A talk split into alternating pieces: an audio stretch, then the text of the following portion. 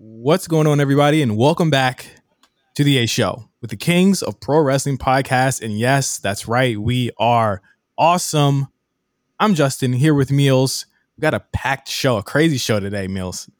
We had to, we had to like literally, like- we had to redo our whole show this week because of what happened. Absolutely. Well, listen, I feel like we should do a three, two, one countdown for this damn show because oh, yeah. this is we've got we've got we've got a packed show. A lot of it's happened over the last 24 hours that has affected the show. Well, actually, over the last week, because maybe I'll be candid. I'll, I'll leave the candid stuff for like our Patreon next week. I'll leave the candid of how all this kind of thing happens. But we've got a massive show this week, and I'm right. super excited for this because we this Money in the Bank is coming up. Crowds are going to be back, which I'm really looking forward to because these the shows this week I have just not I've just not had my heart invested into it, knowing that crowds are coming back. Um, man, how I mean, well, shoot, how have you been, man? I've been good. I mean, obviously, I you know we we're very excited, and, and I and I think that. Oops, I'm sorry. I was that was that was my fault.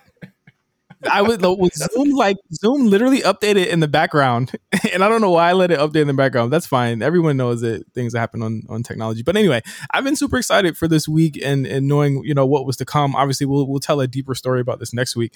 But I mean, very excited for fans to come back this week because this week just feels like such a, a huge monumental thing. I mean, and we'll talk about this in the Money in the Bank um pre- prediction segment but it's like this feels like a major show they even had a, a damn money in the bank preview asset video on Raw that was like, I was like, oh, they're treating this like it's a big deal. Like it's the first time it's ever happened uh, in a while. You know what I mean? We just had one a year ago.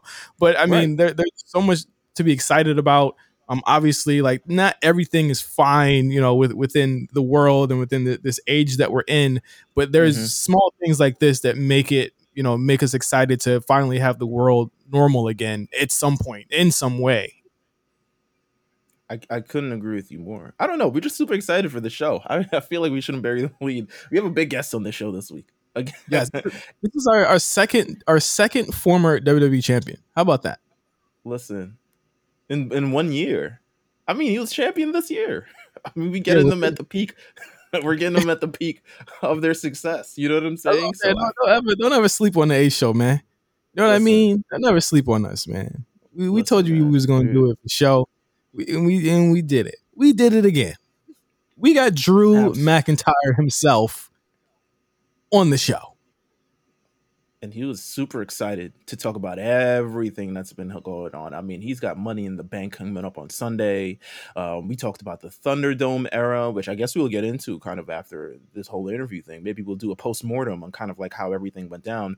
Um, but we talk about everything in this interview. I don't even want to make people wait too long because I know what they're here for. But all right, you're gonna actually have to wait maybe like another 90 seconds because we got to pay bills because we got to promote the stuff that we're doing and then you get the stuff that we also did as well because this week on the a show network i mean of course we have the a show you have the war report coming on friday um, you have a new episode of the rewriters room coming this week as well and justin you're premiering yeah. a show this week as well on the on, on, on the Patreon. Talk about yes, it. On, on the Patreon front, we have a brand new series called Legendary Run that is taking you through pivotal moments in some of our most favorite performers' careers. Uh, this first season will be Kenny Omega's 2016. So taking you through the IC title all the way to the G1 win. We talk about the impact he's had on wrestling as a whole and New Japan Pro Wrestling. So that's going to be myself and Cyrus. And that is on the Patreon, which you can go to patreon.com uh, slash the A Show RNC and uh, subscribe for just five bucks. And you get all this extra content. And you'll also get shows like the one you're listening to right now early. And, and that's Absolutely.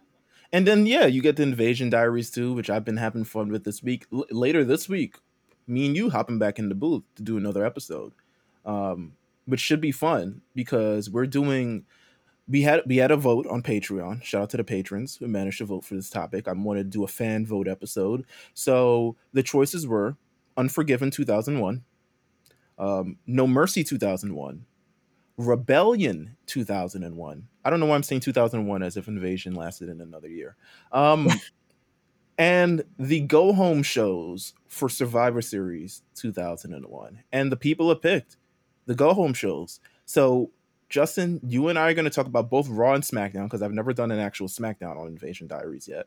Mm-hmm. Um, which features the final Raw before the well, feature the final Raw is classic because it features this is peak. This is like Stone Cold Steve Austin's Saturday Night Live run coming to a full swan song as he's singing with The Rock to close Monday Night Raw. Um, and then we also have on SmackDown, you have that fiery um, YouTubian, uh, amazing shoot promo from Paul Heyman on Vince McMahon, which I might recite word for word, to be honest with you, because it's just oh, that, that's deep. Memorable. Yeah. it's That's deeper very, than rap. It's deeper yeah, than rap. clearly. Uh, but that is all the content you can get on the A Show Networks, Patreon, and on our channels itself. Thank you guys for the support. Obviously, if you haven't subscribed yet, please do so now. We have a whole bunch of stuff coming to you. But what we have coming to you right now is two-time WWE champion Drew McIntyre talking about Money in the Bank, the Thunderdome era, and much, much more. So keep it locked here. Listen to the interview, and when we come back, we'll talk about Money in the Bank and uh, some news from around the horn on the and on this week in pro wrestling. So on the A Show, we'll be right back. Uh, here's Drew. Welcome everybody. We are back on the A Show, and we are here with a special guest. Man, first of all, first of all, we have to announce WWE Money in the Bank airs this Sunday, July 18th at 8 p.m., 5 p.m. Pacific on Peacock in the US and the WWE Network everywhere else. But we have probably a guy who's been really i mean if you see the video you know who that you know he's right here but yeah. God, honestly a person who's been in the conversation for so long over the years uh, the conversations that we've had on this podcast for the past you know uh, year. He, Gosh. he don't miss. We, we call him Drew. He don't miss ever. yeah, re- that's really been the conversation. Is like you don't miss. Like even times just like, all right, are we are, are we anticipating this match? Mm, it's Drew. Damn, he killed it. He killed it yeah. once again. Um, we have Drew McIntyre on the show, man. Former WWE champion, former Royal Rumble winner, maybe future Money in the Bank winner, maybe. Who knows? Um, Fingers crossed. Welcome to the show. How are you doing, man? Uh, oh, I'm awesome. Even better after that little intro there. Thank you very much. I appreciate you guys for having me and appreciate you for the support. Oh, Absolutely. no problem, man. Yeah, Absolutely. you first of all, shout out to you for completely you gave me um, street fighter vibes last night when you assaulted that motorcycle and, and destroyed it piece by piece i was like wait he's going for the high score um, yeah that was a lot of fun i've been waiting to do something like that forever i used to get yeah. so jealous when like some of the guys we get to do the kind of backstage stuff or the stone cold desk stuff i'm like man i want to wreck something just give me anything i want to tear it apart and finally I got my chance. to tore apart the bike, cut up my. I don't know if you can see some of the cuts on my hands, but my oh, hands no. are cut to pieces from doing it. But it was a lot of fun and worth it. They should, they should have let you tear down the Thunderdome. yeah, that was my consolation prize. They wouldn't let me take my sword to the Thunderdome, so they said, "All right, tell you what, if you want to rip apart Jinder's bike, we're not going to say anything because what they're going to do is stop me anyway." Oh yeah, my god! Um, so speaking of the Thunderdome, the final show at the Thunderdome was, I mean, a little bit under 24 hours ago, and we're looking back at that era of shows. What could you say are some of your favorite matches and programs from that era in your run there? Ooh, my goodness. I've been there for so long now. I, I don't even remember. Um, That's all I yeah, know. the Thunderdome. yeah, exactly. It's going to be so strange to see the fans again. Like we had that tease at Mania, but you know, I can't even wrap my head around the fact we're going to have fans back. But obviously, with the nature of the times we've been in, the Thunderdome was essential, an amazing piece of technology. And I had the opportunity to finally be on top of the mountain as WWE champion uh, or fighting for the title for the past, my goodness, 14 pay per views straight. Mm-hmm. Which uh, doesn't happen too much these days. You know, people yeah. tend to have a short attention span, and uh, I feel very grateful that I had that opportunity um, and have some significant feuds. You know, Randy Orton and I were still in the middle of our feud as we moved into the Thunderdome. That was the rivalry that kind of showed everybody I can swim with the, the top of this industry. Nobody um, is better than Randy Orton. And I got to fight AJ Styles in a TLC match which was a lot of fun. I, uh, Sheamus and I beat the crap out of each other. Yeah. They committed crimes on each other in the Thunderdome. I threw him through some of the screens. Yes. Hopefully, we get to do that with a crowd again because that is some fun matches, even though it doesn't look fun and we're tearing each other to pieces. Yeah. It's a lot of fun for us because we're insane. And they obviously the stuff with Lashley over the past few months. Absolutely. Um, first of all, I want to give a shout out to you for that. Very, I do things where I'm like, I'll take up very obscure parts of things that people say. Um, shout out to you for that ambulance match. I don't think right. I've enjoyed an ambulance match, especially the one with Randy, with all the features coming in. You had Ric Flair, yeah, you know, everyone kind of coming in and being a part of that entire experience. I mean, it's probably one of the, I think this run that you've had over the last year, it's just been hit after hit after hit after hit and knocking out the park. Um, kind of like what what do you say in terms of do you attribute that to kind of like your mindset of like I have to deliver each time? Do you consider to like the Thunderdome is like okay, well, you know, we really have the ability kind of do whatever. Like, what do you kind of attribute to your this last year of you like killing it with these matches? First of all, thank you, and second of all, that should be everybody's mentality. You know, whatever opportunity you're provided, be it you know five minutes um, on Raw, you know that's a lot of people watching those five minutes mm-hmm. especially across all the digital platforms or myself lucky after 20 years to be wwe champion fighting for the title get some long matches. You know every single opportunity be it a promo be it a match i'm just looking at it like okay what can i do to be different? What can i do to tell the best story possible and make this memorable? And that's been my attitude since the day i got fired from wwe in 2014 i changed my whole mentality and every single situation I'm presented with, it's not just that, oh, it's just a little part of the show this week. I'm not going to give it my all. It's no matter what I've got, I'm going to go completely out of my way to make it count. And sometimes the situation might be, well, you know, Drew's wrestling this guy. Maybe he's not known for having such memorable matches. I'm going to figure out a way to make sure people go, oh, damn, they went in there, they laid into each other. That was physical as hell. And that's what people understand. I think that's why they uh, relate to uh, the Drew McIntyres and the Lashleys and the Sheamuses, the heavyweights have started kind of becoming top of the card again because people at home they don't understand, you know, 450s and 630s, etc. They love them, they're exciting, but they do understand getting punched in the face. They do understand getting kicked, and they understand punching someone in the face, and that's something that I do particularly well. Yeah, I mean, audience connection is obviously a huge part of what you do every single week. But with Thunderdome, that was kind of taken away. Um, would you say like what, what are some things that you could say that have been advantageous to you without having them there in terms of storytelling and, and building a match?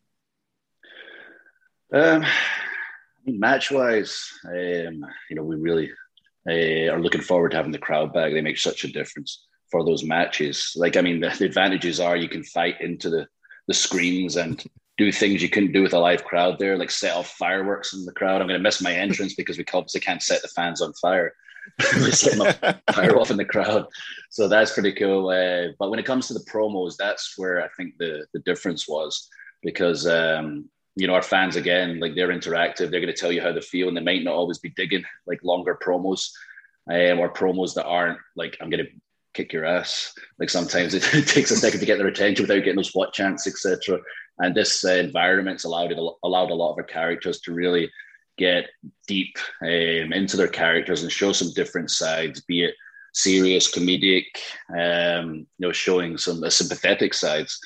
And uh, I think nobody's probably took advantage of it more than Roman Reigns, like the character work he's done over this period. And the Thunderdome era has been unbelievable. And would we have been able to do that with the crowd?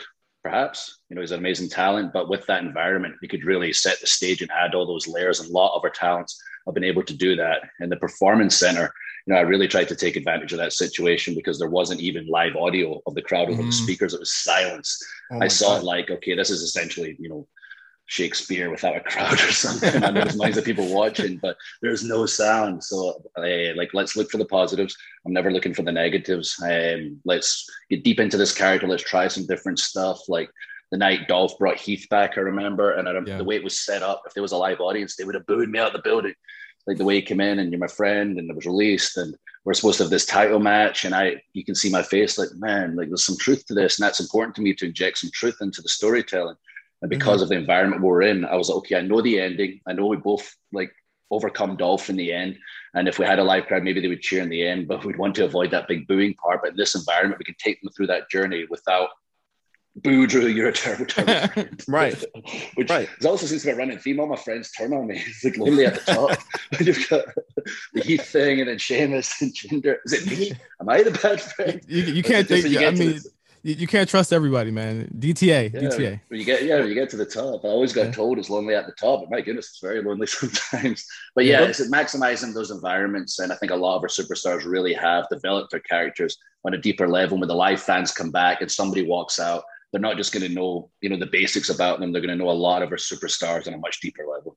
Absolutely. So one thing we're we're on the internet pretty frequently. And um do you have any I know particularly, I mean, being an internet fan for probably the last two decades or so, there eventually comes a point where the people eventually they were like, this guy in the main event for too long. Were gonna uh, I, I'm I'm I'm I'm over it. I'm like over this thing. And beef starting, I mean, I I can't I can't even lie. I look on I'm I'm someone who you know frequents Twitter a lot. I've seen the conversation. It's like Drew again. Um, do you feel like you're going to have to like take it to the next level once the crowd get back because we've already had kind of this 18 months of you kind of being on top you having this run and then but with well for the last year without fans so you kind of look at it now from when we get fans back do you feel like there could be a, a level of like okay maybe people are like kind of tired of like drew in this main event sort of spot or do you feel like um you're just ready to maybe show them again or show them kind of up close and in person why you're kind of where you are. Yeah, I think it's going to be interesting. You know, the thing about my run uh, is I lost a lot of those big moments with the live fans getting behind me. Obviously, from before Royal Rumble when I won in 2020, right up to Mania, I was getting the loudest reactions. And Mania would have been incredible, and I would have had those significant months of significant moments, which I missed out on. And like we talked about, you know, I have been in and around the WWE title since January 2020, which is completely insane in today's day and age. And Yeah. understandably, people can say, okay, like I, I, I don't think they've ever said, you know what, Drew's terrible at his job. Screw him, I want someone else. They're like, okay, we, we, we like Drew, but we've seen him a lot in this situation. Let's try him maybe over here for a second. And let's see, Mm. you know, someone else, if someone else can step up, which I'm all about. And the truth is, obviously that's our vocal minority. And, you know, I'm the biggest wrestling fan ever. I still like think you know, like an internet fan, if you like, at times. But I also think, obviously, about the bigger picture. And it's going to be interesting when we have the live crowds, how they respond to certain talents. And I don't mind either way. Like, all I care about is that people care enough to react. If they cheer, if they boo, as long as there's not silence or indifference. But from a character perspective, you know, I'm excited to see how they do react. And I'm excited to see where uh, things go. And I'm going to try new things because now I've got the thing that I had when I started getting over uh, organically, I was playing with the crowd. If you watch that back, not many people do that. Like a New Day Mhm. are interactive, but no one else was. I love doing that. I used to do it in Independence all the time, and I'm curious when I have that once again, the crowd right there to have a little back and forth with and feel what they're feeling during my interviews. I might be thinking this direction, and they tell me, "No, we're not liking this. I go this direction." And I love improv and seeing where I go, and it's the same with the matches. So I'm very curious to see what happens, and yeah, I think I'll be curious to see how they react to story time that I've been doing over the past month. I'm not too sure how some people are feeling about that. But again, Yeah. you know, sometimes I get presented with challenges. And it's up to me um, to deliver and give it all I've got and just see what works, see what doesn't work. Realistically, it's 52 weeks a year. You can't be, oh, I'm a badass, 52 weeks a year, because that gets boring too. You got to try things. That's been my motto the past year and a half, especially, you know, during these times, especially, you know, being the one that was leading the charge in the beginning of the pandemic era is just throwing things against the wall, see what sticks. Sometimes Right. you'll be surprised what sticks. Right. Absolutely. So as we leave the Thunderdome era, something that we do on the A show is we have we, we call it hanging your jersey in the rafters, just sort of like what they do in Madison Square Garden. And um, we thought that it would only be right as we end this era that we hang your jersey in the rafters. Meelz, do you have his jersey on, on hand here? I had it and then it kind of like slipped out of my thing. But here we got it. Oh yeah, Look They're at that hanging it high up. Quality. Yeah, there you go. All this quality. Listen, don't don't mind the don't mind the New York Knicks logo on it. Don't mind it. That's not like that's it's- not a that's not a reflection of you and how you've done over the last year. but there it we, is. we we've hung up Oscar's jersey, we've hung up Bayley's jersey. Obviously, Bayley had a, a heartbreaking uh, injury that happened last week, Yeah. but uh, it's only fitting that, that we hang your jersey up there next to all of them. And and thank you for all of your work at the Thunderdome this year. So there we go. Drew's Absolutely. jersey is now hung in the proverbial Thunderdome in our hearts. Yeah, I appreciate that, guys. I appreciate that. And Bayley's going to come back a huge babyface. She hates the idea of it. I know she wants to be the big bad heel. She's done such a great job. And Yeah. it's such Saying terrible timing. But at the same time, looking for the positives because she never get that chance in front of the live crowd. when she comes back, she's going to get an incredible pop, and she's earned it. Absolutely. Absolutely. Um, so moving into Money in the Bank, it's this Sunday, first major pay per view with with fans in the arena. We've been seeing you do some death defying stuff all year, flying off the Hell in a Cell, doing dives. I never thought I'd ever see you do that. What do you think you'll have to do in the Money in the Bank to up the ante next to like Ricochet or John Morrison? I honestly don't know. It's going to be crazy. Like looking at some of the people in that match, like you mentioned, obviously Ricochet and Morrison, when it comes to the athletic maneuvers, and they have no fear whatsoever. Yeah. But then you've got like a Riddle who's exactly the same. He'll throw mm-hmm. himself off the top of anything. And Kevin Owens, you know, we just yeah. saw himself and Sammy. They have a wild match in SmackDown the other week. Right. like Seth Rollins, all the experience. Yeah my goodness, this has been a great match. I've never really had a chance to sit down and process this. Yet. Yeah, I know. We were like, we were saying like, yo, it's really like an all-star match. Like all of the all-stars. First of all, all the all-stars are people who are in just front of in front of a crowd yeah. that are just going to elicit a reaction just for just by being there. I mean, all you guys have worked very, very hard for the past number of years, whether it's been coming from NXT or just coming from wherever you at, and kind of worked. And I felt like it's been building oh, at least over the summer, at least for the Thunderdome, was like, okay, here's our showcase of our mm-hmm. immortals of this Thunderdome. Like, and that's what Money in the Bank kind of like seems to us because this, this I mean, you're in there with a lot of like it's probably it might be the the the the most competition that you've had all year. I mean, yeah, I'm excited just saying it out loud. I'm like, man, all these people. Um, I mean, Owens and I have wrestled a couple of matches, but basically everyone in there I've had some kind of significant history with. Mm-hmm. So Seth was my first big title defense after Mania, my favorite match during this whole era. It's like an underrated match, I believe, myself and Seth from a uh, Backlash, I believe yep. it was. It was Backlash. Yeah, uh, yeah, yeah, yeah. Like it's such a fun match, and obviously we've got history of the Shield, etc. Um, Riddle and I recently, Ricochet. I've done some horrible stuff too. I think I once threw him over the top, threw him over the top rope through a ladder in a Money in the Bank match. You also told the, so. you also told shut up one time during the Money in the Bank. You told. oh yeah, yeah, yeah, yeah. So another thing, like I want to give him some props. He like he's really stepped up his game on the microphone. He's relaxing and really finding himself and being himself out there. And like what you're seeing on screen now, and you know that personality, even the physical personality. He's moving around a lot. Sometimes you go, God, he's trying too hard, but that's him. Like he's actually getting mm-hmm. comfortable mm-hmm. in that environment and like I get crap for, from him as well for saying that line. But when I'm out there, I say how I feel, especially we've got that live crowd. And when somebody says, I think I'm here to talk, and my first reaction is, well, shut up then. so that's how I, I, I kind of go with what feels right. And now he's getting that, and he's going to go what feels right for him. And when it kind of clicks for you as a character, um, it's awesome because he's already got the in-ring game down. Obviously, he can do things that no one else on earth can do. But once you get the character stuff down, you're comfortable and you and put it together, and you're jamming in WWE. Absolutely. But listen, talking about feeling comfortable, you've been feeling comfortable on the mic uh, for the past couple of weeks. You've been letting off these stories uh, once per show. once per show. I feel like I'm sitting with you know old Uncle Drew, yeah. Uncle Drew from Scotland. Oh, drunk um, uncle is it? I mean, what's kind of inspired those stories? Is it like maybe is it Kevin who's sitting across from you, who's always who's also interviewing in these things? Like, is it, it what kind of like what's make you kind of take this turn? And because you felt you you seem way more, you seem so relaxed, and you're so like. I'm ready to tackle every, anything that kind of comes my way. And that kind of comes off in these promos too, because you're really just like letting hanging loose. Like what what I guess now a proper question be what can you kind of attribute to sort of this confidence that you've built over the last uh over the last number of years?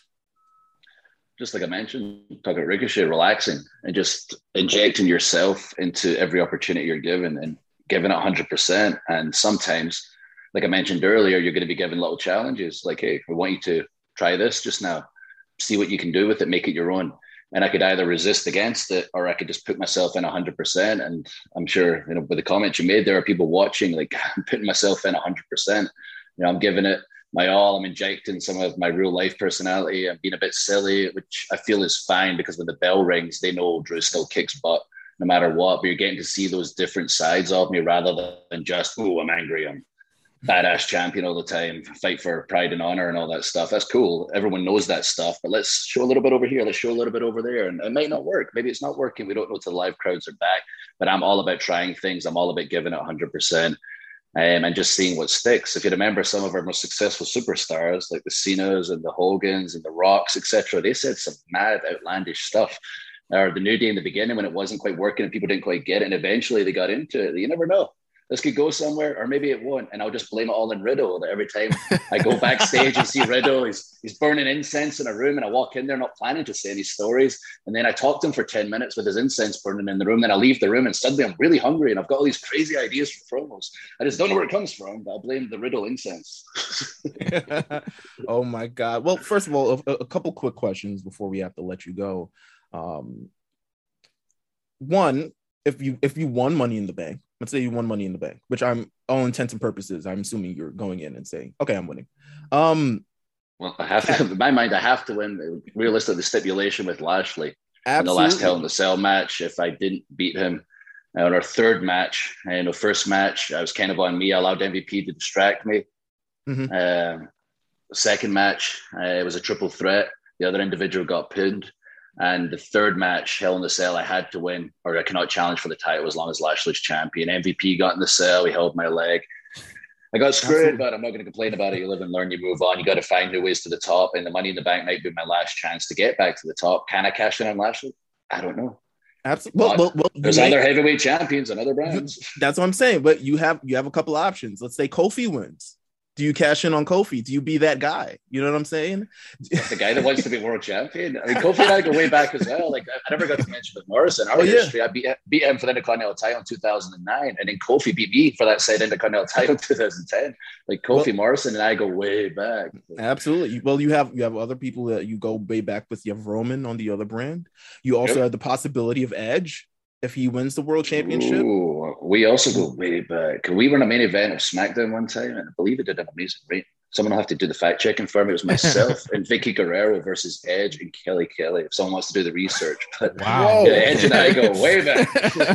wow. yeah, I was, I was a kid at the time, and like he was kind of like a mentor and someone I observed when I was a kid. But yeah, that match happened. We had a couple of matches on TV, but what we could do today obviously Edge has you know always been um, at, at, that level and is at a different level right now character wise and uh, legendary wise uh, for myself I've finally you know stepped up where WWE saw me as and I'd be curious to see what we could do today as I know it'd be awesome not just in ring but especially for the storytelling because he's such a master of that. Absolutely. Well a few more quick questions. I have one as a fan. This is like my very selfish question. You have like the fastest five star match that I've ever seen and that match oh, yeah. was against Oney Lorcan on ah, NXT. Yes. what would you? What a great first opponent.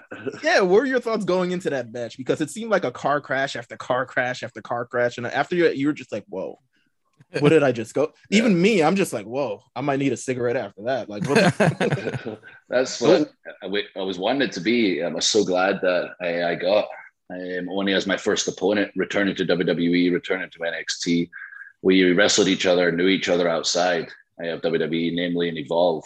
Mm-hmm. And uh, just like myself, he is not afraid to hit or be hit. A very physical style, encourages it even.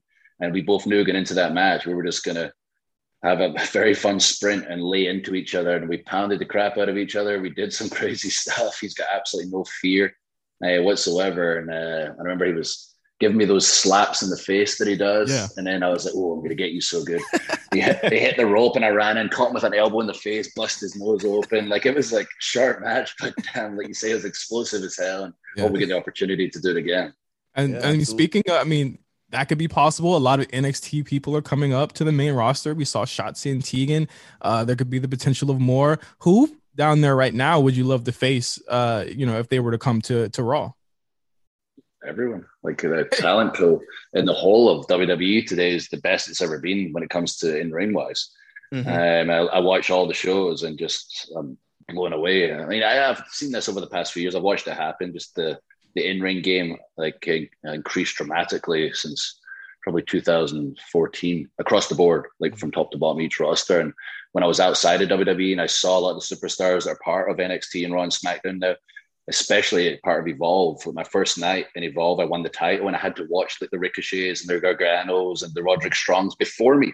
And I've been in 3MB for a few years. I was like, man, I am main eventing this thing. I'm following these guys. I'm going to have to step it up. So to see all of these uh, guys and girls get opportunities to, to come to WWE and do things they probably didn't think they were ever going to get to do when they first started wrestling is really cool. But if I got a chance to get back in the ring like, with a Roddy Strong, one of my favorite opponents, with an Adam Cole, you know, we've wrestled once before with Shawn Michaels as the referee, which was uh, a fun match. Um, was the big man, uh, Karrion Kross. Mm. Um, you know, they've been doing some cool stuff there. You know, he's someone else, big physical guy everyone, just everyone. They're all great. Like Gargano and I have got such history with each other. Like 1st mm-hmm. ever Evolve Tag Team Champions. We had the Unification match, Evolve title, and Dragon Gate USA title, which I won. So he owes me one. and um, and he's, he's so incredible in the ring. Like that's something I'd love to revisit. So just look at the whole roster. I want to fight them all. Actually, if I win, when I win Money in the Bank, maybe I'll cash in on Kross. That's an idea. I, I want to fight all I, the NXT guys.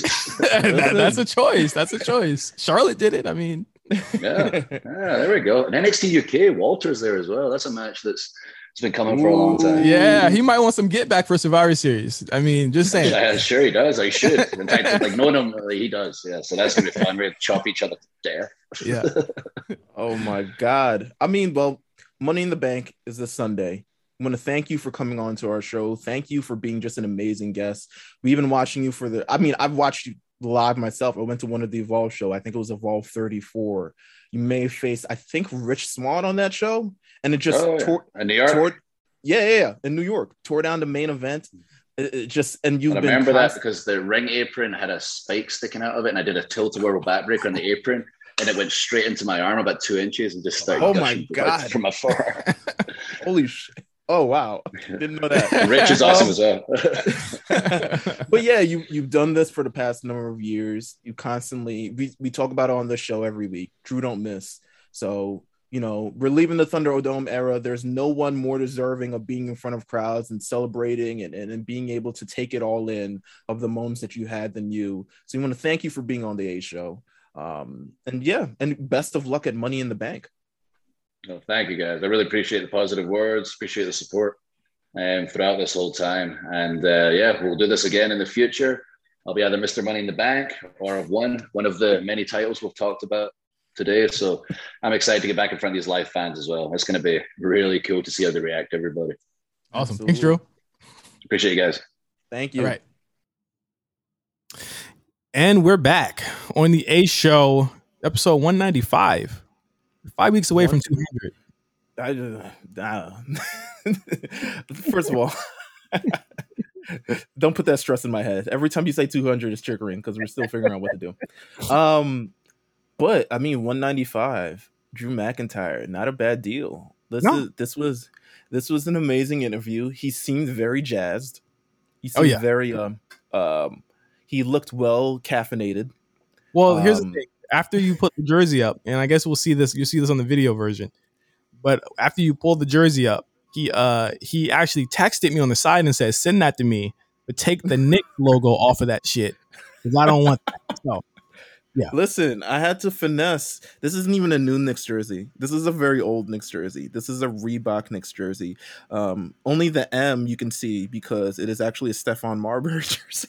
oh, is there a connection there between? I mean, the the the Stephon Marbury. I mean, I don't know. New York Starberries. Come on.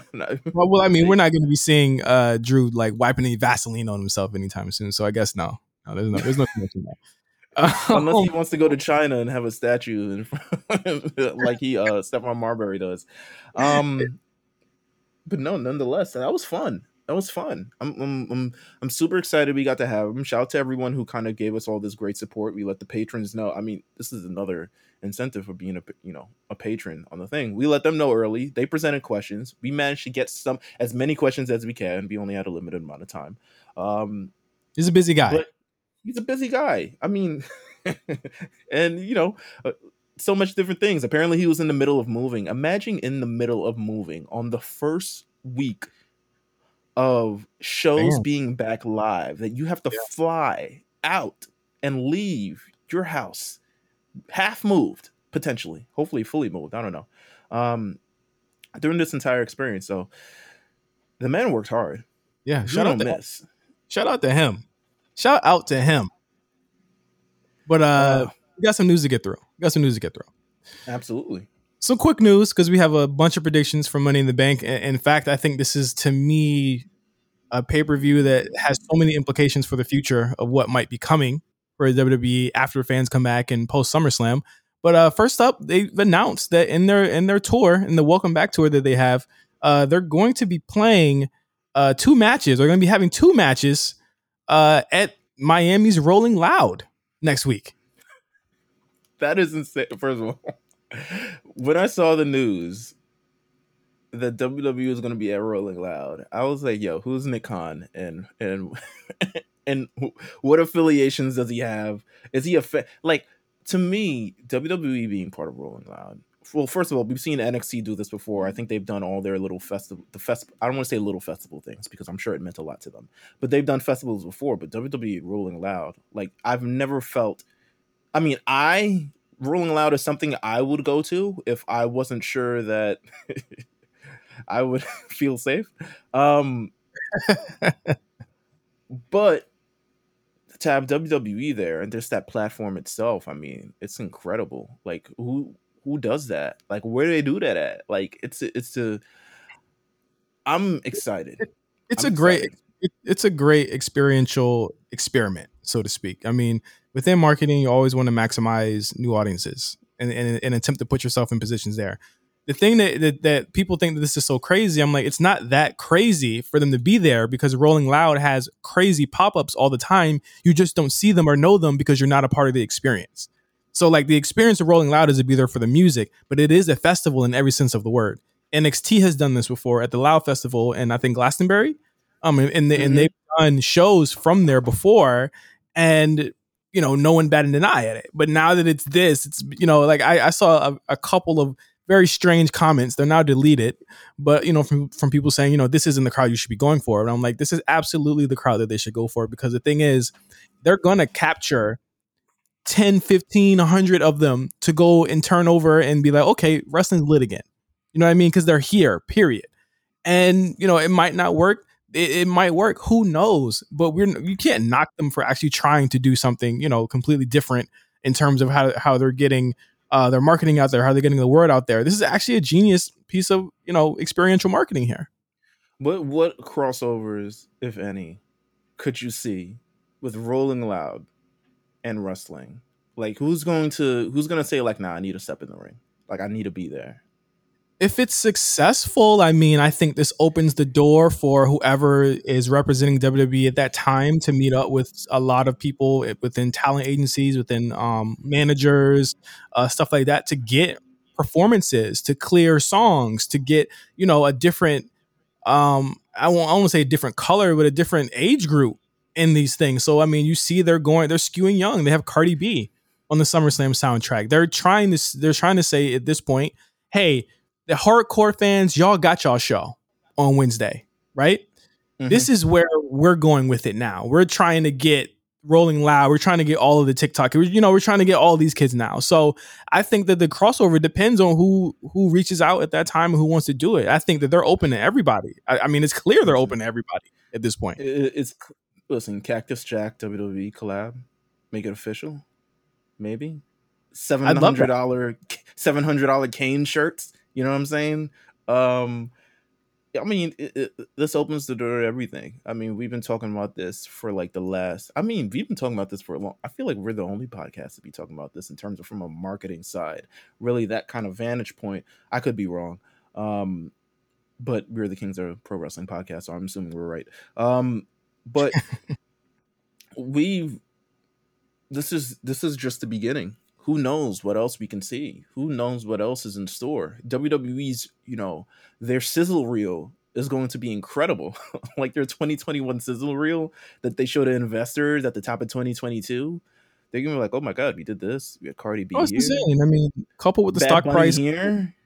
Yeah, like couple with the stock price, couple with all that stuff. That is stuff that matters to investors. That is how they get these billion dollar deals. And when it comes around 2024, 2025, that's how they get their next big bag and it's we've seen it. I, I hate to say it, like you know, I know people listen to our show every week religiously. Like they know we've been saying this for a year that this is the big payback now. Like this is where they want to go, and this is you know this is the type of thing they're carrying the company in. And now, what will the wrestling look like for me and you, Meelz watching it, I don't know. But we do know that this is going to be entertainment going forward, and that's something to definitely look at as you know Vince McMahon and company extended past to a new decade of how they're going to you know really sell wrestling to a streaming audience now. Right. Absolutely. Um, would you like to get me getting more news? I'm just scrolling the dailysmark.com as we do this. Yeah, well, I, I just saw I just saw some news um about the draft being moved to basically where it was last year in October. Yeah, yeah. Um, instead of after SummerSlam, which is you know it's fine. It's fine. It gives us a little bit. We need peaks. I don't. I wouldn't say valleys because it, it, it just is what it is. But we're gonna have different peaks this year. But when is the draft being moved to? Um, They're saying 10 1, 10 2. 10 2 October. Okay, that's right around. That's right around our uh our year anniversary. Hopefully, it's not around 200. No, I don't think so. Yeah. Nah. Uh, so Andrew Zarian, who has gotten some, he's he's been very uh very on point lately.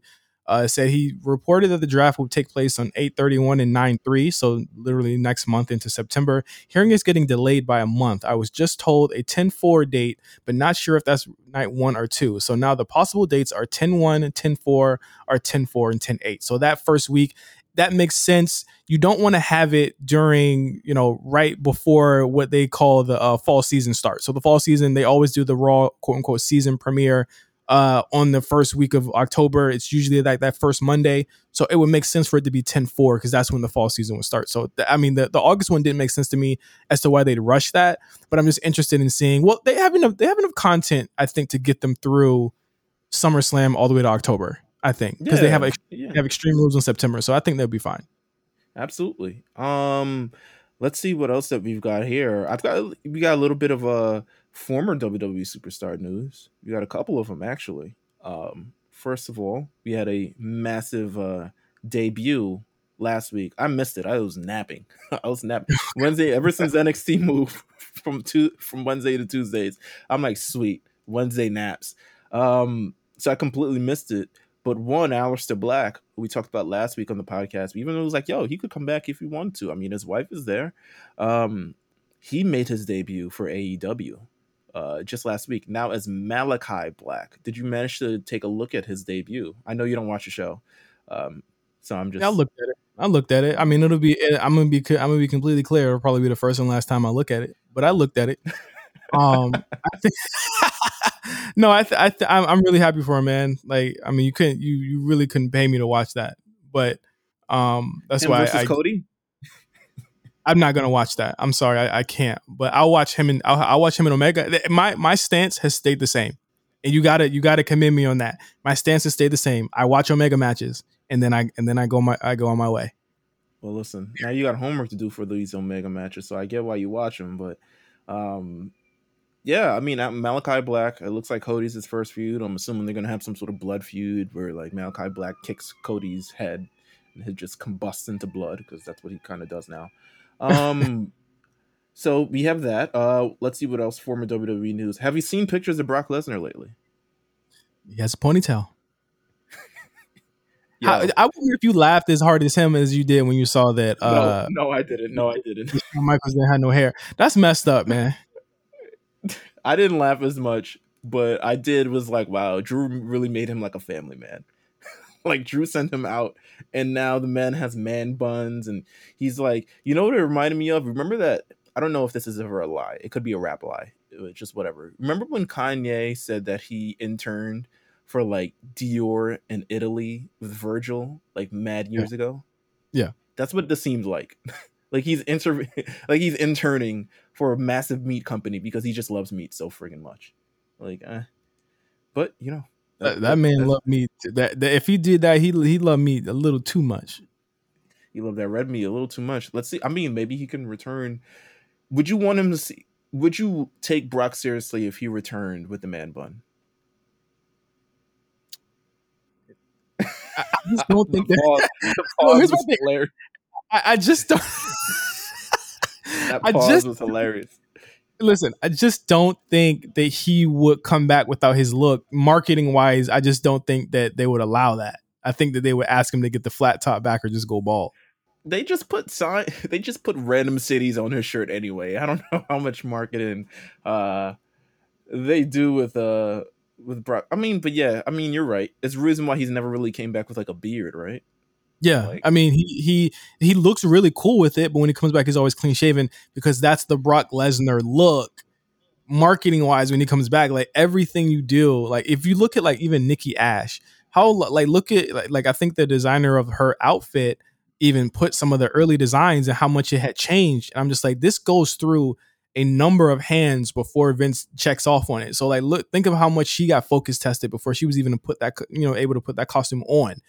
I would imagine the same goes for a uh, big dude with black tights with Jimmy Johns on it and hair. Like something as small as like his ponytail, they probably really do go over and over and over with a fine tooth comb, no pun intended, until they get it right. So I, there's no world that I could I could experience or, or, even think of that Brock would come back like that unless he told Vince, you know, I'll only come back if I get to keep my ponytail. In which case, I'll probably let him do it. So I, I would take him serious because he's Brock.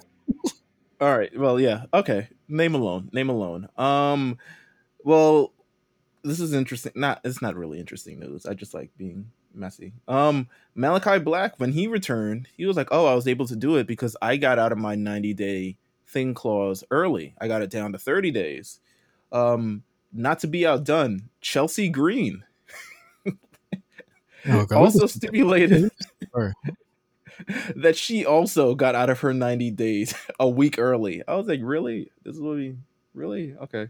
Um, I was just like, "You just had to get out a week early to."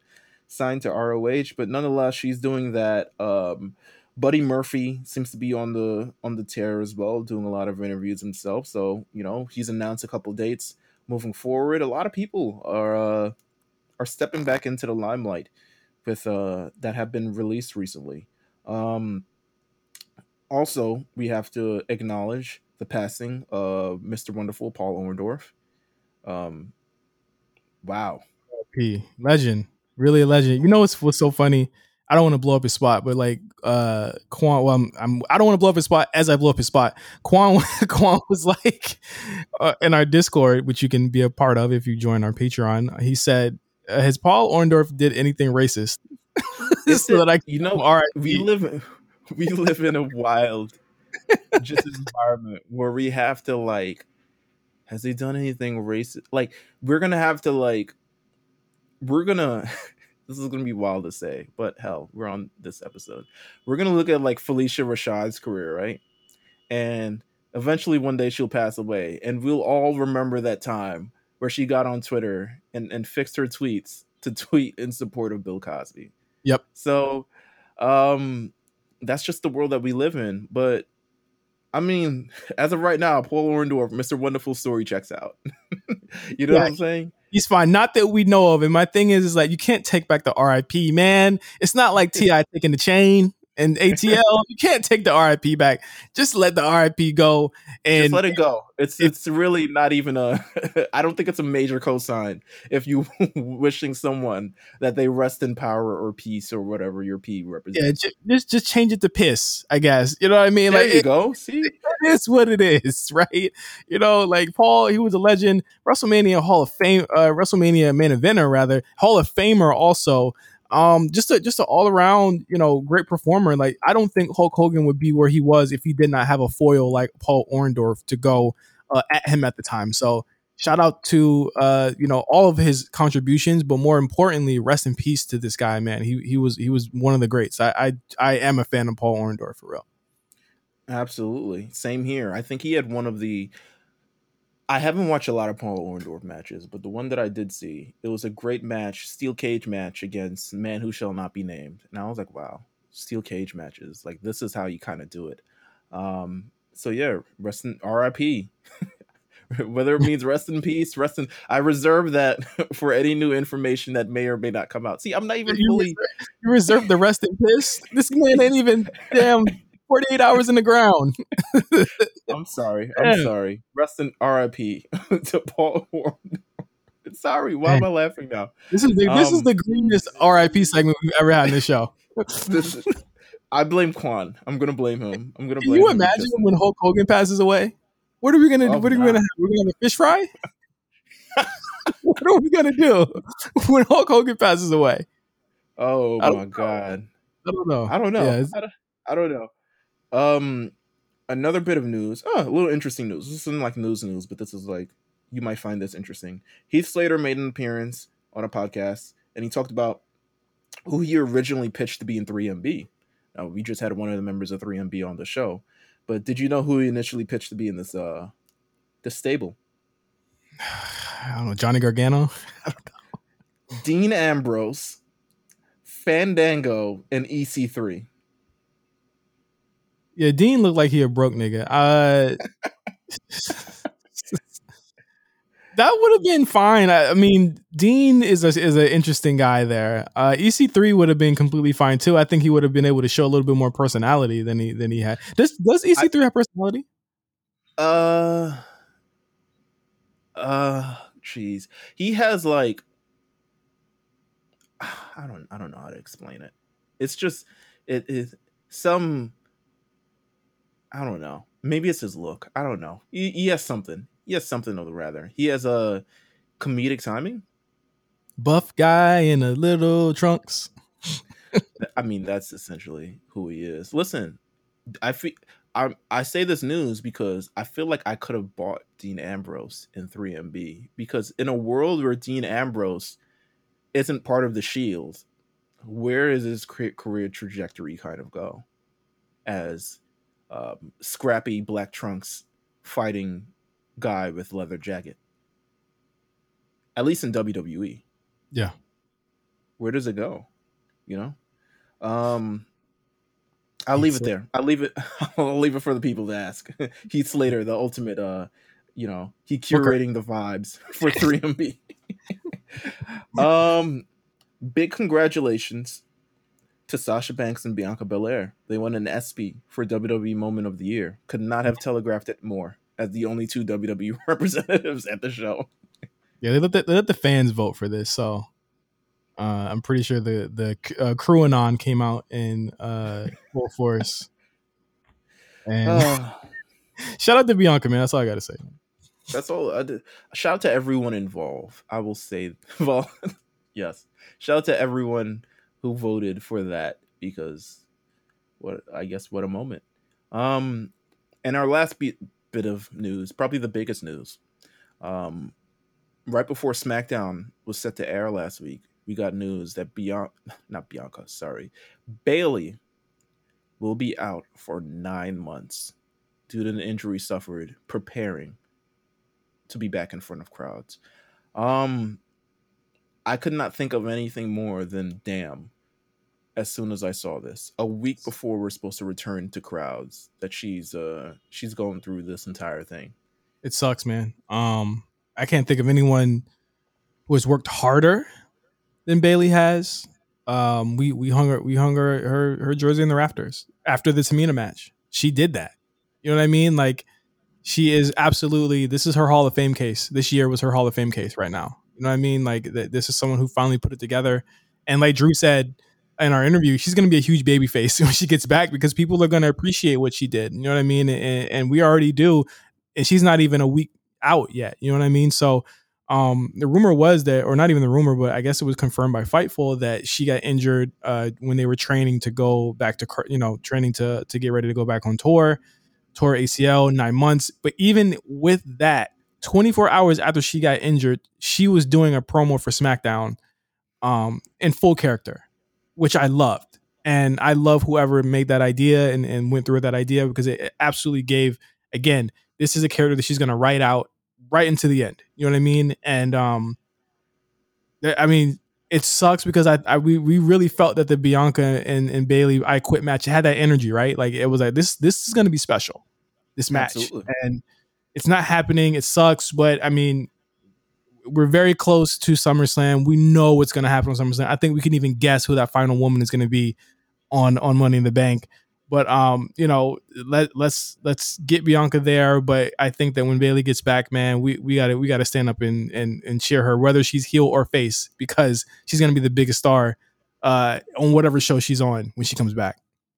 Absolutely. Absolutely. Um, so geez, I mean, best of wishes safe, speedy recovery. Hopefully, your ACL recovers faster than usual. Um, she's going to be out nine months, which probably means that unfortunately she's going to miss Mania next year, which would suck considering she wasn't on Mania this year. But that's just kind of how career arcs go, and and and sometimes.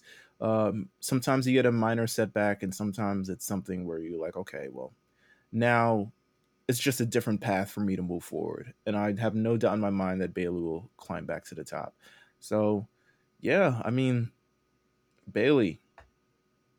We love you. We love you, Bayley. Yeah, absolutely. Absolutely. We we love you, Bayley. We love you so much, man. We we, we can't wait to have you back. Uh, any other news, Meal? No, unless you want to. Before we get into uh, predictions, anything stood out to you on the shows this week? Um, shout out to Shotzi and Nox. Great call ups. Give us more.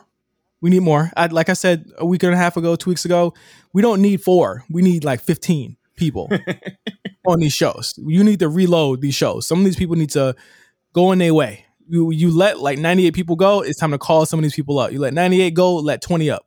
You know what I mean? Like we need to get some more people on these shows. They looked great. They beat the tag team champions. Um, SmackDown was a whatever show to me. Uh, it would. You didn't like you didn't like uh the Mysterios. that was a cool moment. I was it was a cool moment. It was kind of telegraphed, but it was a cool moment. It's leading to that tag match next week. Um, SmackDown to me felt like it was kind of um spinning its wheels because they for sure have fans coming back, but Raw felt like it was actually like it actually had some consequence to it on Monday. Um, I like the Bobby Lashley angle. I, I thought that it, he has he cut one of his best promos on Raw. Honestly, it was honestly. I'll, uh, I'll say this: it was very anime esque. the he transformation. Said, Go ahead. He said this is canceled or some shit. I was like, okay. you leaving them in the dome. destroy it with destroy it with them inside. Um, nah, he dropped really kind of one of the best promos that he's ever done ever like with the when you match him with the intensity with the things that he's saying kind of like you know it truly felt like a we're ending one era and going to the next.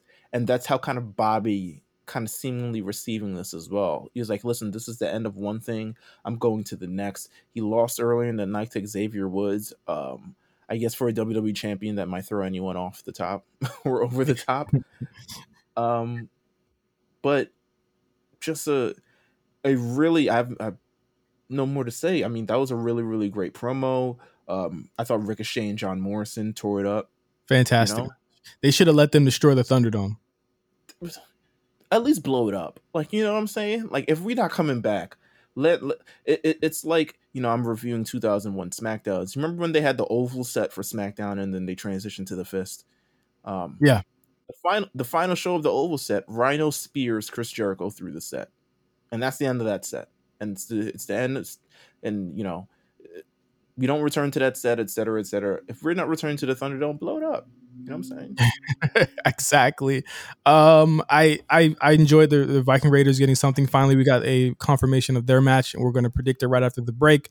Um, I, I, I didn't mind Raw. I'm not gonna lie to you, bro. I, I liked it a, a fair bit better than SmackDown this week. I, I, thought the matches were good, and no, even knowing that it was taped, I thought that they they brought a lot of really good content to it. Xavier and Bobby was actually really good too. So I mean, it, it kept my attention, and and I like that they're giving something for Eva Marie and Doudrop to do. I'm not gonna lie.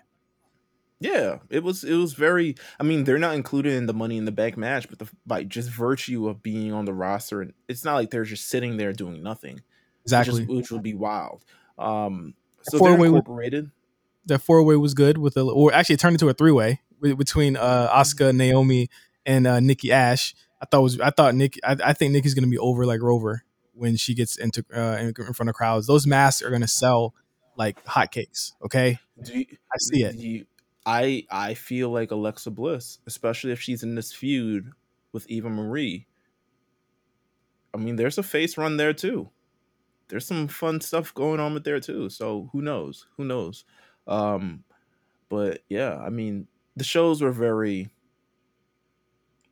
Blah. Let's get let's get through this to get yeah, to this. Yeah, it's like you know you know what's up. We know what's up. Let's get to it. And uh, when we get back from the break, we're gonna get to uh, Money in the Bank first.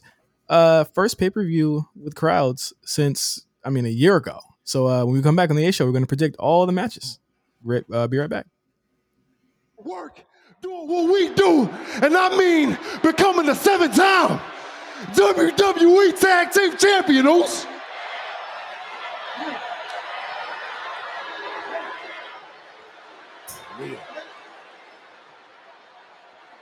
And I've been saying it all along. That's all I ever wanted. You choose what you want to hear. But I've been saying it. Seven time tag team champions. Universal champion for however long I want to be. And the way we do it is together. On the same page. All of us working together. Can't nobody touch us. Can't nobody touch us if we do it my way.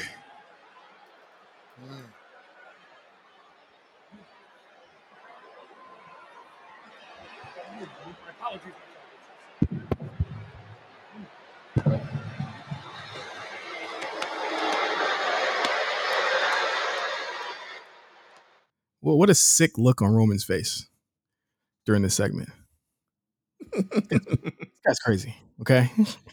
what a what a toxic uh, uh Roman is I like how toxic he is.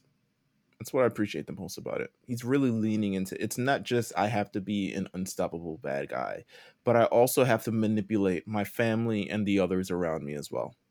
Yeah. That's that's really that's really the the the the I don't know, what's something you cook? What's a what's a great topping to put on something? A great topping. I mean, it depends. You could put parsley on there. I know Oh. a lot of people talk shit about parsley, but it does go with a lot of a lot of things. Um, I I'm I am uh partial. I feel like he's a little better to, than parsley. I feel like we could do better than parsley for Roman Reigns. What are you talking about toppings? I mean, what, what do you mean? You're talking about like actual like things that enhance Like food? something I that mean, you put on, yeah, that enhances it. Oh, a, a good a good ragu. Some so you know, you cook up some sofrito, make a make a really good ragu with it, and, and pour that over. it. That would be Roman Reigns. All right, yeah, let's go with that then. Yeah, I, I, am ordering Uber Eats after this, so it doesn't matter to me. Um, Money in the Bank, 2021, emanating from the Dickies Arena in Fort Worth, Texas. Fort Worth. That's going to be your uh, your your trivia card. What was the first post pandemic pay per view uh, city that they ever did? It will be Fort Worth, Texas.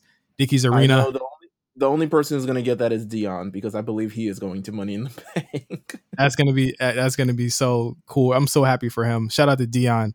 Uh, does all our great social stuff. So, shout out to him for going to the show. Take a lot of pictures, my dude. Enjoy, live it up. Um, it's the first pay per view to be held outside of the state of Florida since March 2020. Thank Crazy. God.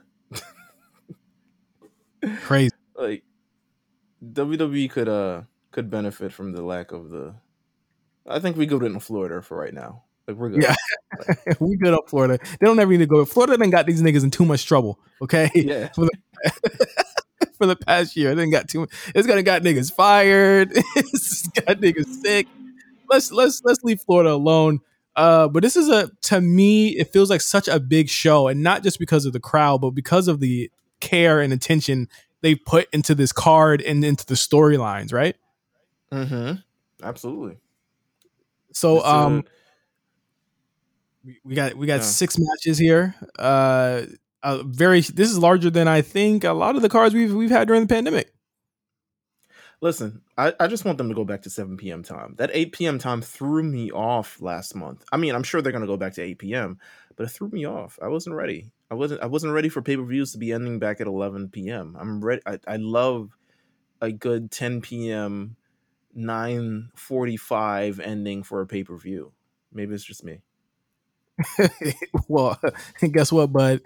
Too bad. Yeah, I know. We just uh, we just advertised like three times earlier that it's 8 p.m. Eastern, 5 p.m. Pacific. You're like, Um, on Um, Peacock in the uh, United I mean- States and WWE Network everywhere else. Shout, shout out to Byron uh, for getting that right on Raw so many times. I would have I would have slipped up. Um, let's get it out of the way right now. Bianca Belair is not going to be on Money in the Bank. Her match with Bayley obviously is not happening. Uh, Bayley is injured. She's having a match with Carmella on the first SmackDown in front of fans this Friday uh, for the WWE Women's uh, the SmackDown Women's Championship uh, on Friday. I think we kind of could guess how things are going to break down with Bianca in the next couple of weeks. So it's fine that she doesn't have to have a match here because they're going to probably just go straight into the Sasha program. So um, we're going to talk about the matches that we have actually on the show. And we're going to start off with AJ Styles and Omos versus the Viking Raiders for the tag team championships on Raw. I'm very happy that the Viking Raiders are, are even back in this position. I, I I love them as a team. Um, I think that they're fantastic. I think they have a lot of really good chemistry with AJ Styles as they've shown in the past couple of weeks. And Omos he he does his he does his work. He does his job really well. Um, I think this would be a, a really fun match. I think so as well. I mean, I'm not really anticipating anything more than just a really, really fun match. I mean, AJ Styles, Viking Raiders, Omos. It's got all the ingredients for a pretty good one. Um, I'm glad that they managed to make it on the show, despite it being kind of at the, I guess, at the, uh, the tragedy of Bayley's thing that they were able to sneak him on the show because this was originally supposed to be on the first Raw back. Um, but, gosh, it's AJ Omos right.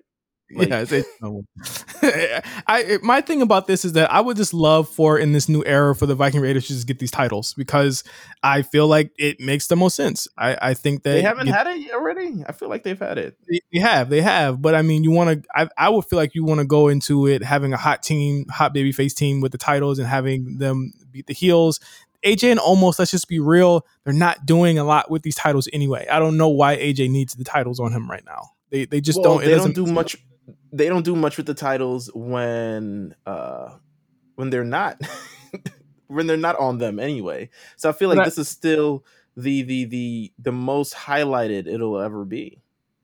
But I I feel like they only save Omos matches for like very special episodes of Raw and pay per views. So it's like they're not being defended either. You know what I mean? So you know, I, I, I just wanted on a hotter team to me that I that I feel like could work. Like not saying AJ can't work, but it's like both guys in that team work really well.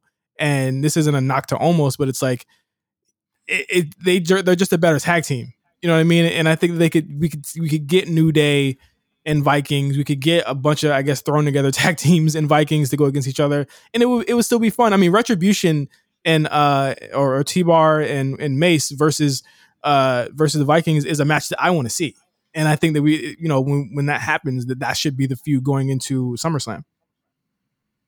Yeah, I mean, yeah, I agree. I have nothing else to add. Yeah, I agree. I think Viking Raiders should win. that's that's just me. I'm just gonna assume AJ and Omos win. That's what I'm just gonna assume. I have no, I have nothing else on that, but I'm just gonna assume they're winning. If I were um, a betting man, if this was DraftKings, which you need to look at DraftKings for potential spoilers when betting on this show. Um, I would assume that they win.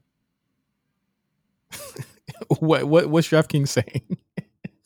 I don't think they have it up yet, but DraftKings would always tell me like, will will this use a chair in the match? How will this match end?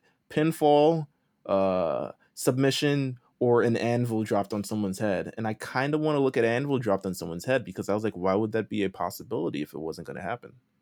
Because you've seen everyone. Right? Once you've seen everything in wrestling, that should not surprise you. No, no, definitely not at all. Um, yeah, I'm just gonna I'm gonna throw fake money away on DraftKings this Sunday. I'm sure of it. We need a DraftKings sponsorship. Fuck that. I agree. I agree. We've talked about them way too much on this podcast. I'm actually going to stop mentioning them right now until we get that. um, some love, man. Make some love, man. Yeah. Come on, man. Um, next up, I mean, I guess since we're going to be doing the the Money in the Bank ones last, we should just go ahead and just do the title matches. All get them out the way. Yeah, Roman Reigns, yeah. Roman Reigns versus uh versus Edge for the Universal Championship.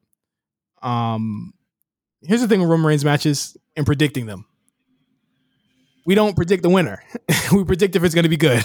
like there's no reason to predict the winner here. I think the more the more interesting thing to predict is what's going to happen after. And there's a there's a question that I posed to to the chat and to Meelz a couple days ago I'm sorry, Edge. I think Roman's gonna win. Sorry, I just he's just gonna win. Yeah. I think you. I think you said the same. Meelz. Let's be real. He's gonna win. Yeah, yeah, yeah, yeah, yeah. So now that we and we're gonna have this conversation over and over again for the next month. Let's just start it up right now.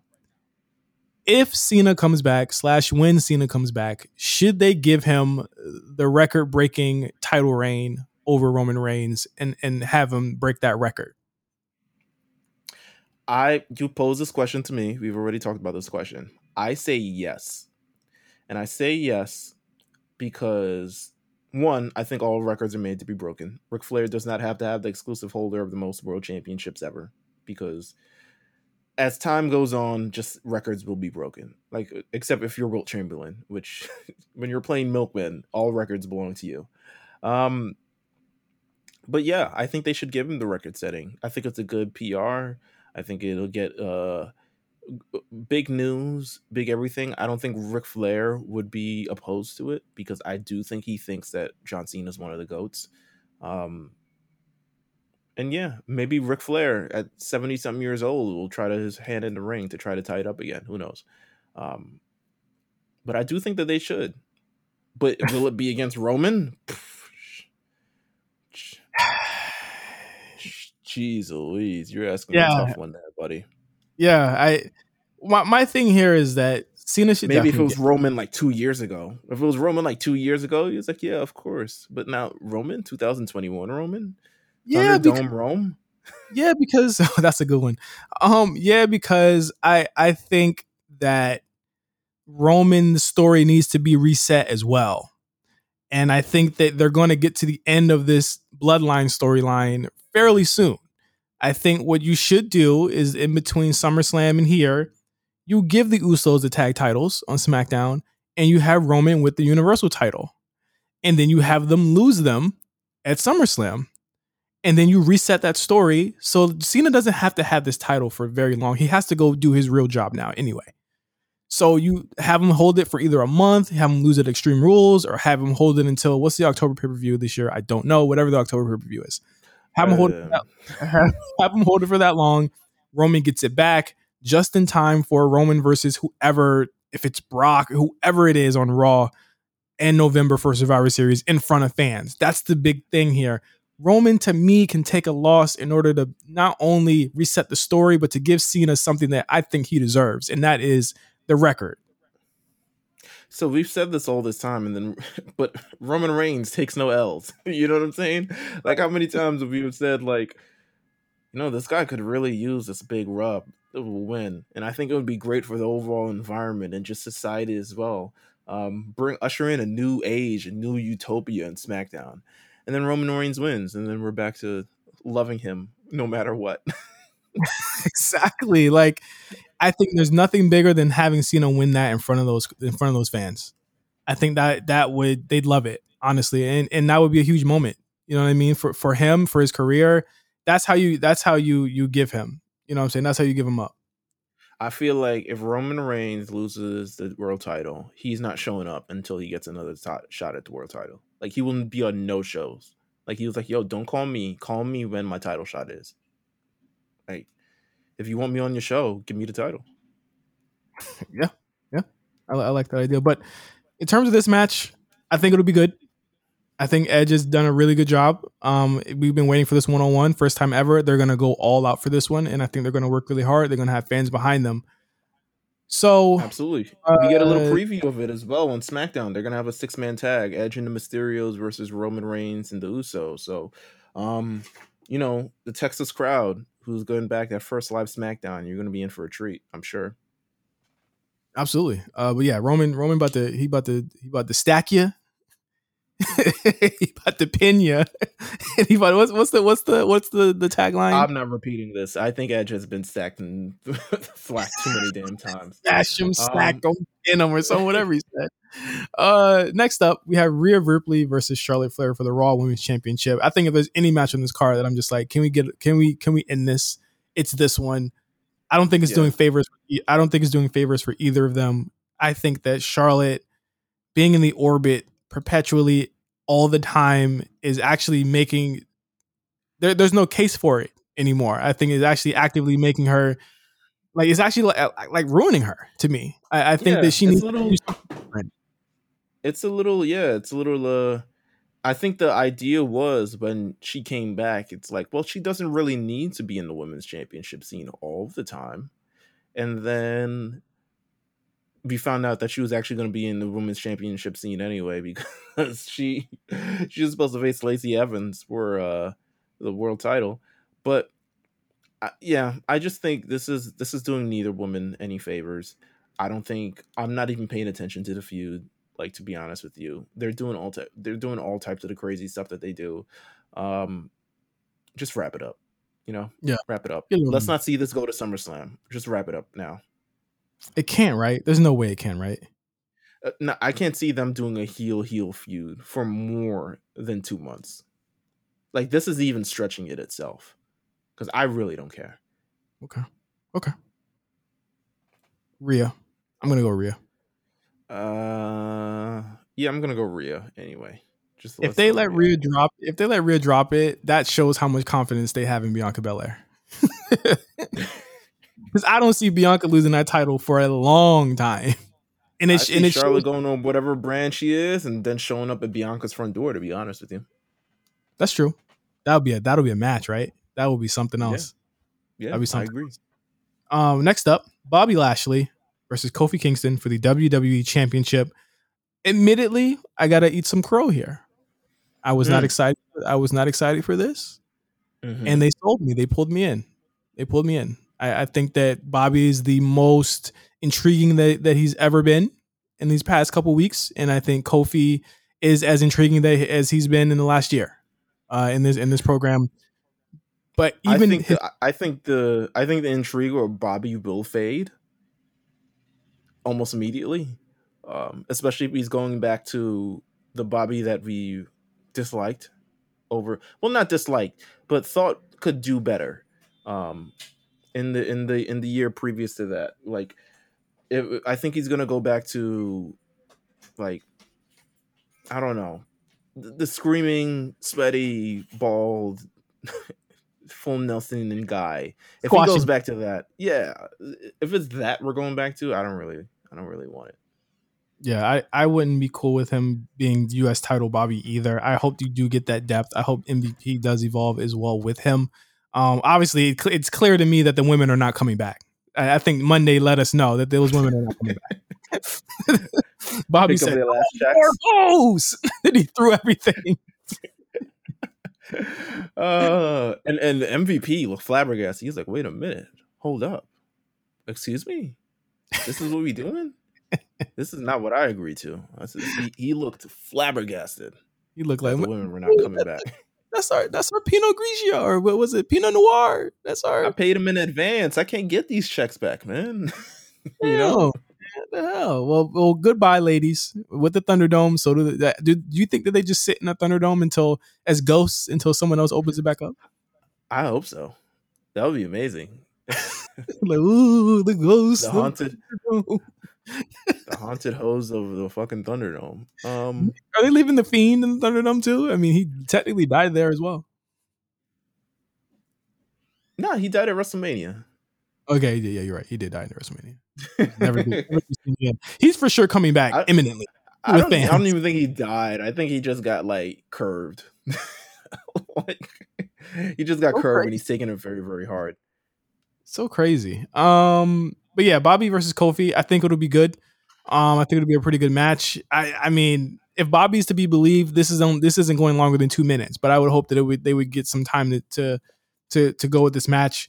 Uh, and I got Bobby Lashley winning here, man. Yeah, I don't know. I don't know what it says about us that we have all the same people winning this match. Hopefully, it'll change in these next two uh, matches right here. But yeah, I got Bobby too. It's gonna get real interesting. So let's go right into the women's Money in the Bank ladder match. We have Asuka, Naomi, Alexa Bliss, Nikki Ash, Liv Morgan, Zelina Vega. Uh, just added Natalya and TBD. There's there- Sorry, there's Sorry, one that's- more. that slipped out. there is one more uh, slot left. Let's just be honest here. It's probably going to Sasha Banks. No, nothing's worse than intrigue and have an intrigue of like who's going to be added, and then they just said NMV italia Like, um, the last spot. Well, have you heard? Have you seen the rumors for the last spot? Rumor is Sasha. the rumor is that Sonya Deville might be the last spot in this match. Oh wow. Well, okay, that makes sense too. It doesn't have to be Sasha because Sasha could just roll up and say, "I want my rematch," Yes, and, and they'll give it to her because that's just how Adam Pearce works. So you're right. I think sensically, one hundred percent how that whole works. Yes, I, I think sensically, I wouldn't be okay. I'm sorry, I just wouldn't be okay with Sasha just coming back after a long layoff and beating all these women who've been on the show damn near weekly for the past six months. I just wouldn't Yeah. be okay. Also, um, also putting herself in massive amount of danger on the first Yes. show back. Yes, on her first show back. So yeah, you're right. You're right. Um, Yeah, it was reported. It was reported. Um, I have this. It was first reported in mid June that Deville was training for her return to the ring. Now, Fightful Select reports that there has been a significant push to have Deville involved in Sunday's Money in the Bank ladder match, and at one point, Deville was penciled in for the match. Um, she's been training for a few months now. Glowing reviews. Blah blah blah. They wanted her in the ring at WrestleMania 37, but they've delayed her return. So we could be we could be back to Sonya Deville. hmm. Does that change anything for you for this match? Well, obviously, saying Sasha's out, that's fine because I, I would rather it be more intri- intriguing than that. I think that the the Sonya thing is directly for Zelina and Sonya versus Liv, right? That would be the thing. Last year we had a Raw winner. I think with the women, it comes down to what show needs it the most, and I would imagine that that would be Raw right now, because, I mean, I don't know where Becky's gonna land. Seems to me like it make more sense for her to be on the bigger network and Fox, but um, and where her husband is also on SmackDown. But I think with Raw after Charlotte, Rhea doesn't really have anything. And I would love to give that to somebody like Nikki Ash, who could play the babyface, and Rhea could be the one that kind of just destroys her and says she's not on her level. And that makes a, a really cool champion challenger story. And Nikki has already beaten Rhea before as well. I'm gonna go with. Well, first of all, I don't think anyone on the SmackDown side is winning. They just don't. It's not uh, it's not holding up well enough for me. Unless Me. Sasha Banks is inserted into this they're, they're stacked enough, and I think that like it would just be sitting in purgatory for a while because I just don't see Bianca. I don't. I don't see a heel big enough to do that to Bianca right I don't now. see any. Bianca ain't sweating none of these girls on SmackDown. if they show up with Money in the Bank briefcase, she's just gonna flip them over her shoulder, and that's gonna be the end of that. Yeah, I think. only, um, only people I see beating Bianca right now is Charlotte Flair and Becky Lynch. That's it. That is period. That, those are the only two people I see beating her. I'm picking Alexa Bliss. I don't know Mhm. why. I just am. I mean, there's very much so that she could transport out of the match and just never return like she did on Monday. Yeah. But there's very much so chance that she could transport up the ladder and win this thing and then win it. Um, and then they at least have her chilling with something for a year, having to be able to do something um, on the side, some attention towards her while she's not actually in the title hunt. So you're like, oh well, she's got the briefcase. She could swing with it. Um, her toys could come out of it, et cetera, et cetera. They could Well, probably make an a make a um, exclusive Alexa Bliss briefcase. W- That's That would be good cool. marketing. But you could also do an exclusive Nikki Ash one too. I mean, there to me, Raw is infinitely the more interesting choice here for a winner between Alexa and Nikki. Asuka doesn't need it again. In fact, Asuka just needs to find another feud. I think she she could be away from the title for a while. Naomi doesn't really need it. I she would Asuka be and Naomi going to be tag team champions. I guarantee you. Absolutely. Eh, I think that she would be my wild card of all wild cards. Liv Morgan, to me, this is storyline for her. For her, if if Sonya's in it, that's storyline for her, and that's going to be her feud, which is nice. I mean, Liv needs a feud. I think that'd be cool. I agree. Natalya, whatever. I hope she gets put through a ladder and then sent off on a stretcher, like ah, and then gone. Yeah, yeah.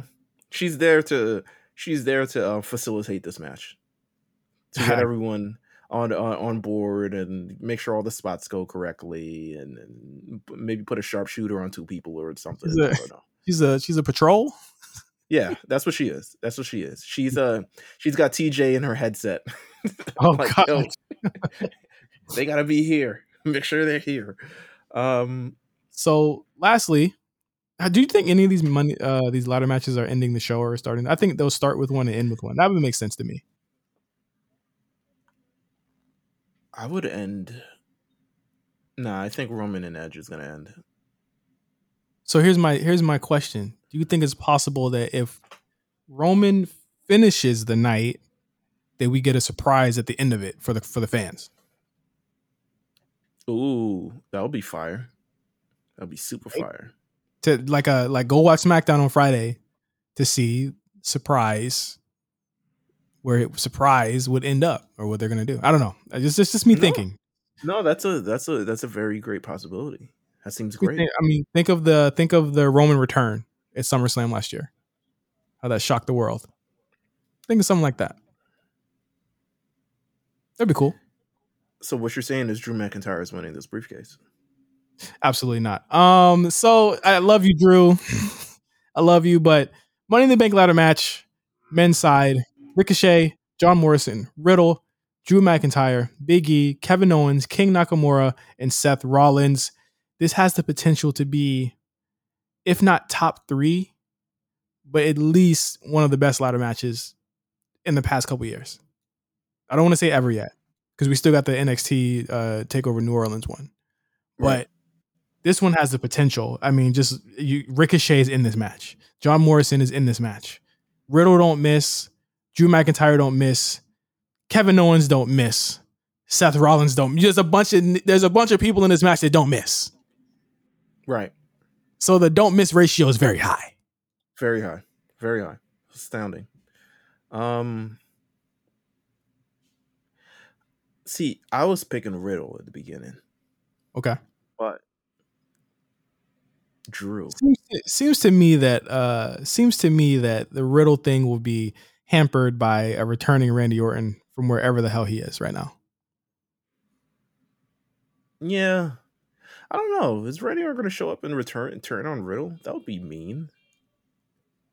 I say that he either needs to return and help him or return and turn on him.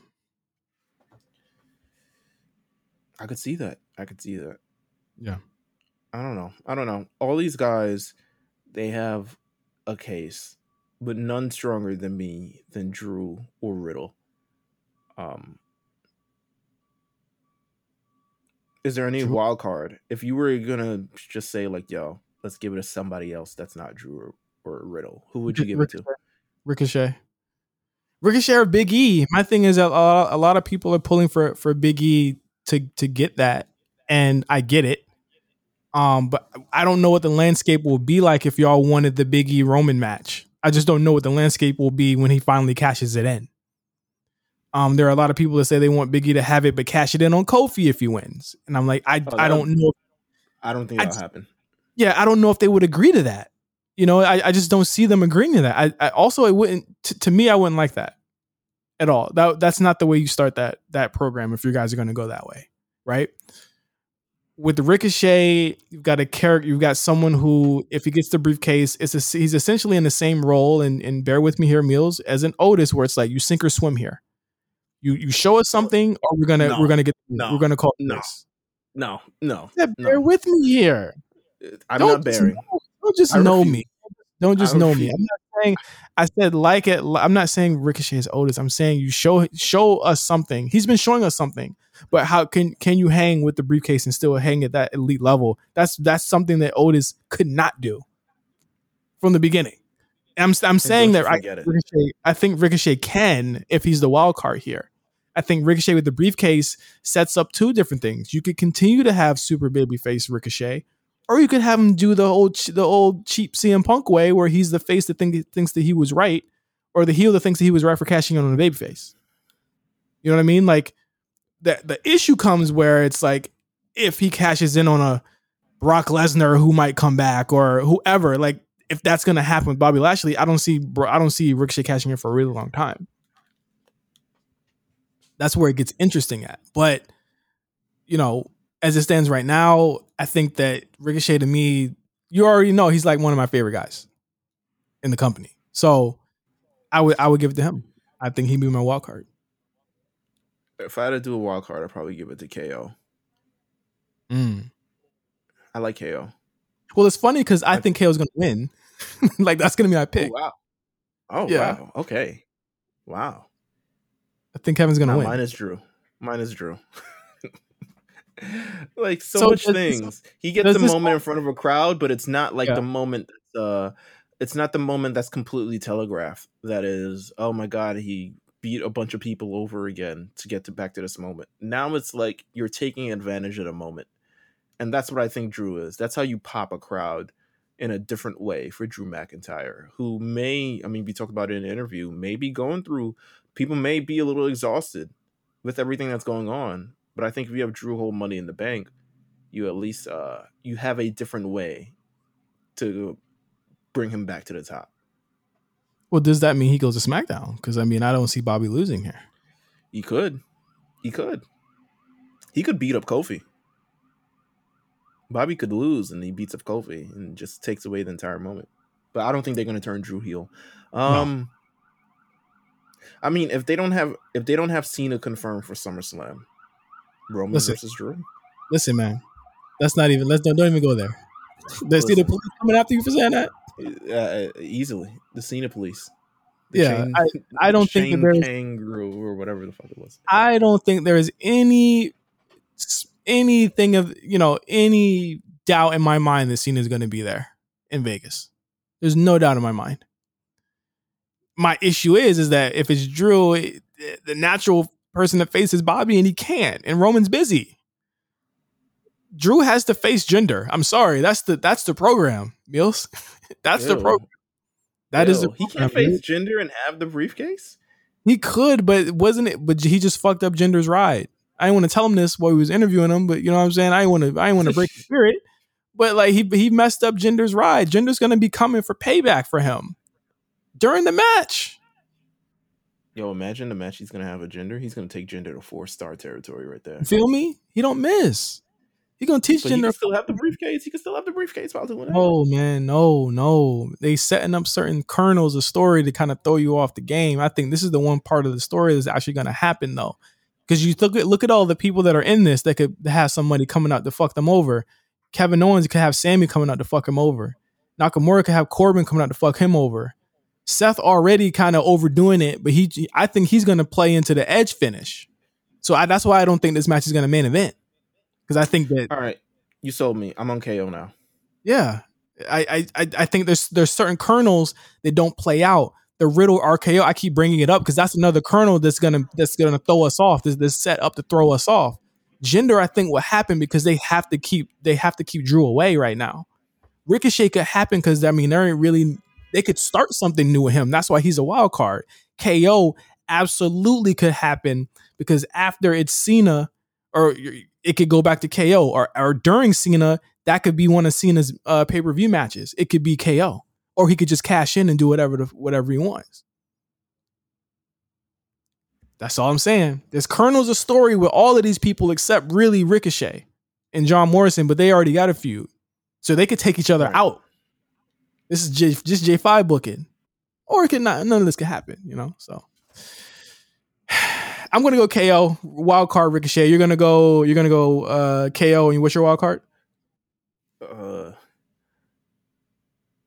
Drew. Okay, all right. Shout out Drew. Uh, Shout out to but Drew. that is that We're is auctioning our, off this Drew McIntyre jersey, by the way. If the bid starts at seventy dollars. oh my god. Uh, the the bid starts at three hundred and twenty one dollars. Three two one. There you go. Boom. See, look at that. Yeah, that branding. Um, yeah. But that's it.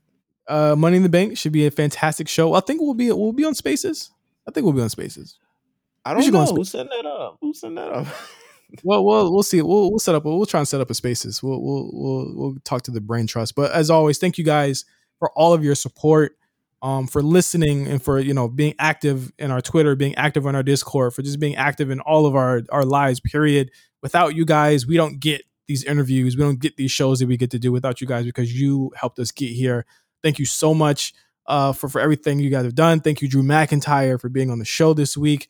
Obviously, as always, on our Patreon, we have so many so much content coming to you. We have, of course, this show, uh, bonus episodes of uh, the War Report. We have Legendary Run premiering this week with myself and Cyrus, uh, Kenny Omega's 2016 Invasion, the Invasion Diaries with Meelz, A new episode with Meelz and myself coming next week. We have so much stuff coming up. Thank you guys for listening. Next week, we will talk about the fallout of Money in the Bank, and hopefully, one of us will be right about something in these predictions, or we could be completely wrong. Uh, that's up to you guys to to kind of decide. So, uh, next week on the A Show, we're close to 200. Thank you for listening. For Meelz, I'm Justin. Peace out.